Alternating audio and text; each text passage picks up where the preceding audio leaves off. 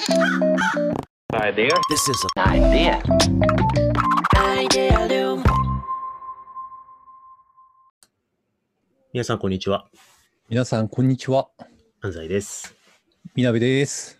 はい。というわけで、はいアイディアリウムキャストはい。終了を宣今日もやっていきま言しょう。はい。しましたけれども、まだアイディアリウムキャストですね。あれって名称何になるんでしたっけ？カルティベースキャストに変わる予定ですよ。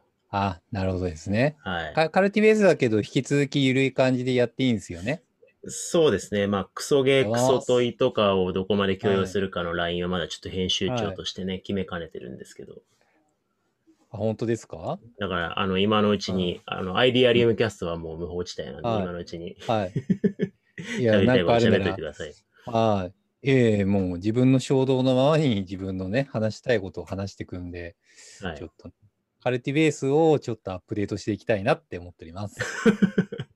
アップになるのかね、何になるのかわかりませんけど。ダウンはいグレードになるかわからんけど。はい。はい 今日は何話しますか？だから過去、いろいろ話してきたじゃないですか。大の大冒険だったりとか、ね。そうですね。筋筋肉マンだっったりとか、はい。ね。で、この間は仮面ライダーと戦隊ものについて話したじゃないですか。話しましたね。できたら残るのはあともう一つじゃないですか？何ですか？わかんない。全然わかんないです。ええ全然わかんないですか、うんそりゃね、光の国から僕らの街へってあるじゃないですか。ありますね。来たぞ、我らのウルトラマンを話しましょうね、今日はね。なるほど。はい。全然僕わかんないよ、でも、ウルトラマン。ウルトラマンわかんない？まあ、見たことはありますけど。うんあ、本当に？ウルトラマン何を今もやってる？今やってるんですか？今やってますよ。あ、そうなんだ。今は、はい、ウルトラマン Z やってますよ。ウルトラマン Z。はい、ウルトラマン Z っていうのをやってますよ。えはい、最で新、だからずっとね、全続でやってますからね、シリーズー、あ、そうなんですね。すごいですね。はい仮面ライダーにしてもね、戦隊ものにしても。はい。すごいですよね。なるほそう。で、なんかちゃ、ちゃんと系譜があるんですよ。あうんの、えっと、ウルトラマンセブンは知ってます？知ってますね。ギリね知。ってます？はい。ギリ知ってんの？えギギギリ、ギリギリなんだ、そこ。いや、でも知ってます。それは、あの、ちゃんと知ってる。はい。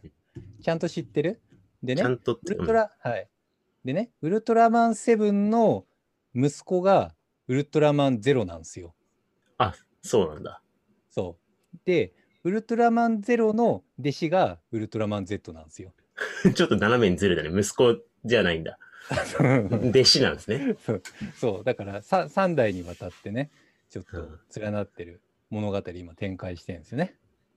あ、そうなんですね。70Z なんですね。あ、そうそうそうそう。ちょっと数列として違和感がややありますけど。そんな、それはプロに言ってくれ。でね、まあいいや。はい。はい。でね、あの、まあ、ウルトラマン Z とかやってるんですけど、うん。最近結構、なんか最新作のウルトラマンにある傾向があって、昔の怪獣とかめっちゃ出てくるんですよね。おあの、ーはいはいはいほら、レッドキングとかわかります？ゴモラとか。あ。なんとなく、あの、はい怪しいけど、あれかな、みたいな。うんはいわかりますね。ゼうんゼットンはわかります？ウルトラマわかります。わかります。ゼットンはわかりますよ、ね。最強なんだ、ゼットンが。そう。ウルトラマンの、ウルトラマンを倒したのがゼットンですからね。あ、なで、るほどね。ゼットンに倒されて、帰ってきたウルトラマンシリーズが始まって、はいはいはいはい。なんか続編みたいになったんですよね。で、初回でゼットンを倒すみたいな、そこから始まる。なるほど。ね。なるほどねそうだ。から最強のライバルって言ったらゼットンみたいなのあるんですけど、はいはい今ゼットンめっちゃ出てくるんですよね。あ、そうなんだ。え、そうゼッどのシリトンとどうん。ウルトラマン Z はかかってるんですか？まあそれは置いといて、気になるんだけど。な何もかかまあいいや何もかかってないか。からかってない。あ、だからそうゼットンがめっちゃ出てくるんですけれども、はいはいはい。あの、なんか昔の強怪獣とかがめっちゃ出てくるし、あと、うん何気に昔のウルトラマンとかも大量に出てくるんですよね。あ、そうなん仲間として。そうそうそう。うん仲間として出てきたりとか、なんかうんアイテムで召喚されたりとか、いろいろされるんですね。昔の、昔の怪獣が味方として出てきたりとかするスマホゲーじゃん、もそそう。いや、そう、過去シリーズのやつがガチャで呼べるみたいな。まあ、ねざっくり言うとそういう感じなんだけど、はい。はい。でそそれで結構、なんか一定の人気を保ちつつ、まあ、売り上げもね、一定ラインでずーっと保ち続けてるんですよね。で、うんまあ、黒字として、まあ、それなりに事業として成り立ってんだけど、なんか昔、つぶらやプロって、うんなんか赤字で、あんまり成り立た成り立ってなかったんですよ、売り上げが。なんか、怪獣のぬいぐるみみたいなのを、毎回1話ごとに新しく作るんですよね。それがめちゃくちゃ制作コストがかかってて、なんか一つの番組のかかる制作コスト予算を大幅にオーバーしちゃってて、作れば作ろうと、毎回回数をやればやるほど大赤字みたいな感じがあって、で、つぶらやプロがね、ちょっと、ね、なんか経営的にあれな感じになって、で、再生されてるんですよね、今。ーなるほど。そでの仕組みつらいですね。怪獣新しく出したくないですもんね、それで。そうなんですよね。で、したときに、なんかうん今って、ウルトラマンの毎年のこう制作をするときに、最初に出るのが、今使える怪獣やウルトラマンの着ぐるみリストみたいなのがあるんですよね。で、そのリストの中から giải 釈しながら、ストーリーを今年はどう考えるかっていうのところから始まるんですよ。なるほどね。そうそうそう。で、それでうまいことやりながら、コスト軽減しながら物語的にもうまくいくようにしつつ、で、それがしかもう結果的に往年のファンだったりとかも呼び起こしてるんですよね。なるほど。っていうのがあって、これっうんてあの、あれじゃん？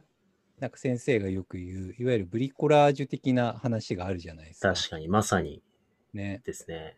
ちょっと補足しておくと、うんあの、ものづくりのやり方でね、エンジニアリング的なやり方とブリコラージュ的なやり方があって、エンジニアリング的なやり方は、まあ、目標、ゴールを決めて、逆算して必要な素材とか計画を作ってっていうやり方ですね。うんだこそうウルトラマンのこの物語に必要な怪獣はこれだから怪獣を作ろうみたいなそうそうそう発想ですよね。そうそうそうそうそう。ブリコラージュは、あのー今日の今晩の冷冷蔵庫の素材を見ながら何を作るかを決めていくみたいなね。うん。まあ発想なんで、だからまさに、そっか。じゃあ使える着ぐるみからシナリオを作ってそいうくんですねそうそうそうそうそう。だからなんかこう昔のあの人気怪獣があるんだけどこの怪獣は出てこないなとかはもうぬいぐるみが損傷が激しすぎて使えなかったりとかね。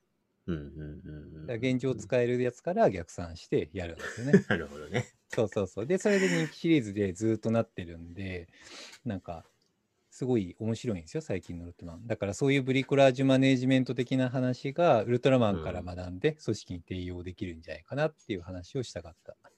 あ、じゃあ、あれか、はいさっきの話じゃないけど、あの、ウルトラマン Z だから Z ン使ったわけじゃなくて、うん。Z ンは、あの、うんあれだったんですね。クオリティ高はいく着ぐるみが残ってたんですね。そのクオリティが高いし、あと、やっぱり初代ウルトラマンでの最強の敵だから、やっぱりメタファー的に使いやすいんですね、みんな覚えてるから。だからストーリーの重要な局所面とか、なんかアイデア的に、よし、ゼットン使おうみたいな、なんかそういうカードになりやすいっていう。なるほどね。だエース格ですね、怪獣の。なるほどですね。そなるほど。面白いですね、でも。う、そまあでもビジネス的に考えたらね、あのー合理的な戦略ですよね。やっぱ自分たちの既存事業のリソースをつとかね、人材を使って新規事業をどうするかってやっぱレバレッジ効くようにやっていくって考え方が。当然だから、一回一回ね、なんかうん期が終わるごとにゼロベースで新規事業のビジョン作って、うんじゃあリソースどうするとかって言ってたら効率、い非効率的でしょうがないから、まあそういう意味ではウルトラマンはちゃんと経営をし始めたってことですね。そうですね。うん、だし、なんか短絡的に見るとコスト削減策かなっていう感じもはいはい。するんだけど、うん、でも、なんかこう、新しい事業とか経営をうまくいかせるときに、どうしてもなんかこう、人って未来を見がちじゃん。い今じゃなくって未来に新しいものを開拓しなければみたいになるんだけど、でも、なんかウルトラマンの歴史ってかなり長いじゃないですか。はい、その資産だったりもあるし、そこに関わってきた人たちもたくさん多くいるわけじゃないですか。うんうんそこをリフレクションしながら、その歴史を紐解きつつ、いかになんか単純に怪獣のなんか着ぐるみを使おうじゃなくて、そこに対して意味付けがされていることを活用しながら物語を作り上げていくって、うんなんかすごいいい仕事だなって思うんですよね。うん、そうですね。うん。これやっぱバランス難しいですよね。今みたいなバランスでね、うまくやらないと、うん。こう、比率を間違えると、なんだろうな、なんかリサイクル、まあ、それこそ経営で言ったらね、あの、サクセストラップじゃないけど、あ Z に出しときゃ受けんな、Z を使い回し続けて、ね、気づくとオワコン化していくみたいなことのリスクと裏表だから、確か両に。ね、両利きの経営じゃないけど、うんその、ブリコラージュ的に資産生かすってことと、でもね、たまには2割ぐらいは新しい怪獣の着ぐるみ作る、新新規開拓をしないとね、はい嫌いしちゃいますからね。うんだから、あれなんでしょうね。だから、あれですよね。単純に怪獣を使って、なんかこう、転用的に、ルーティンワーク的になんか成功パターンを追うわけじゃなくって、うん資産をうまいこと活用しながら、そこの怪獣と怪獣を組み合わせて、新しいストーリーや意味を作り上げて提案して、はいはいはい。同じ着ぐるみなんだけど、実はストーリーとして違うものになっていって、新しい意味になってるから、視聴者にとっては、まあ、こちら側にとっては進化的な意味合いもあるんだけど、うん探索的な新しい提案がうまくできているっていうことではあるんでしょうね。なるほどね。まあ、これ CULTIBASE のちょっと前の記事で、もう技術ドリブンのイノベーションはまあオワコンなのかみたいなことは、いやそうじゃないみたいな記事出しましたけれども、まあその発想に近いかもな。技術使っちゃいけないわけじゃなくて、技術の解釈を変えて意味のイノベーションを起こすってことできるから、技術ドリブンの意味のイノベーションは可能なんだみたいな記事をね、書いたんですけど、まあでもそんな感じかもしれないですね。仕様は同じかもしれないけど、編まれてる編集の仕方、解釈の仕方で全く別の物語を作ることができるという、まあ実験なのかもしれないですね。うんそうですね。だからなんかこう、古くなってしまったから技術がダメだって全部捨て去るんじゃなくって、そこをいい感じに意味を解釈しながらアップデートしていく。それによってうまくいくやり方もあるんじゃないかなって、うん。そういう提案をしたかった感じです。ナウス。はい。ウルトラマン、見てみます。ぜひ見てください。毎週ね。あ、だから、ど土曜日にやってんじゃない？大の大冒険の前にやってるんじゃないかな？あ、その前なんだ。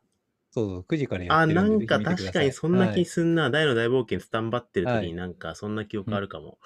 そうそうそう。だからうん9時、9時半に今起きてるのを9時に起きてウルトラマン見て大の大冒険を見て、別 にね9時半に起きてるわけじゃないけどね。あ、そう？もうちょい早く起きてますよ、ちゃあ、んと。本当ですか？はい。偉まあまあ、ちょっと見てみますよ。はい。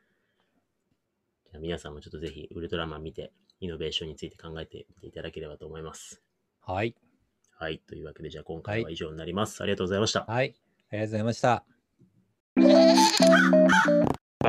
This is an idea. Idea.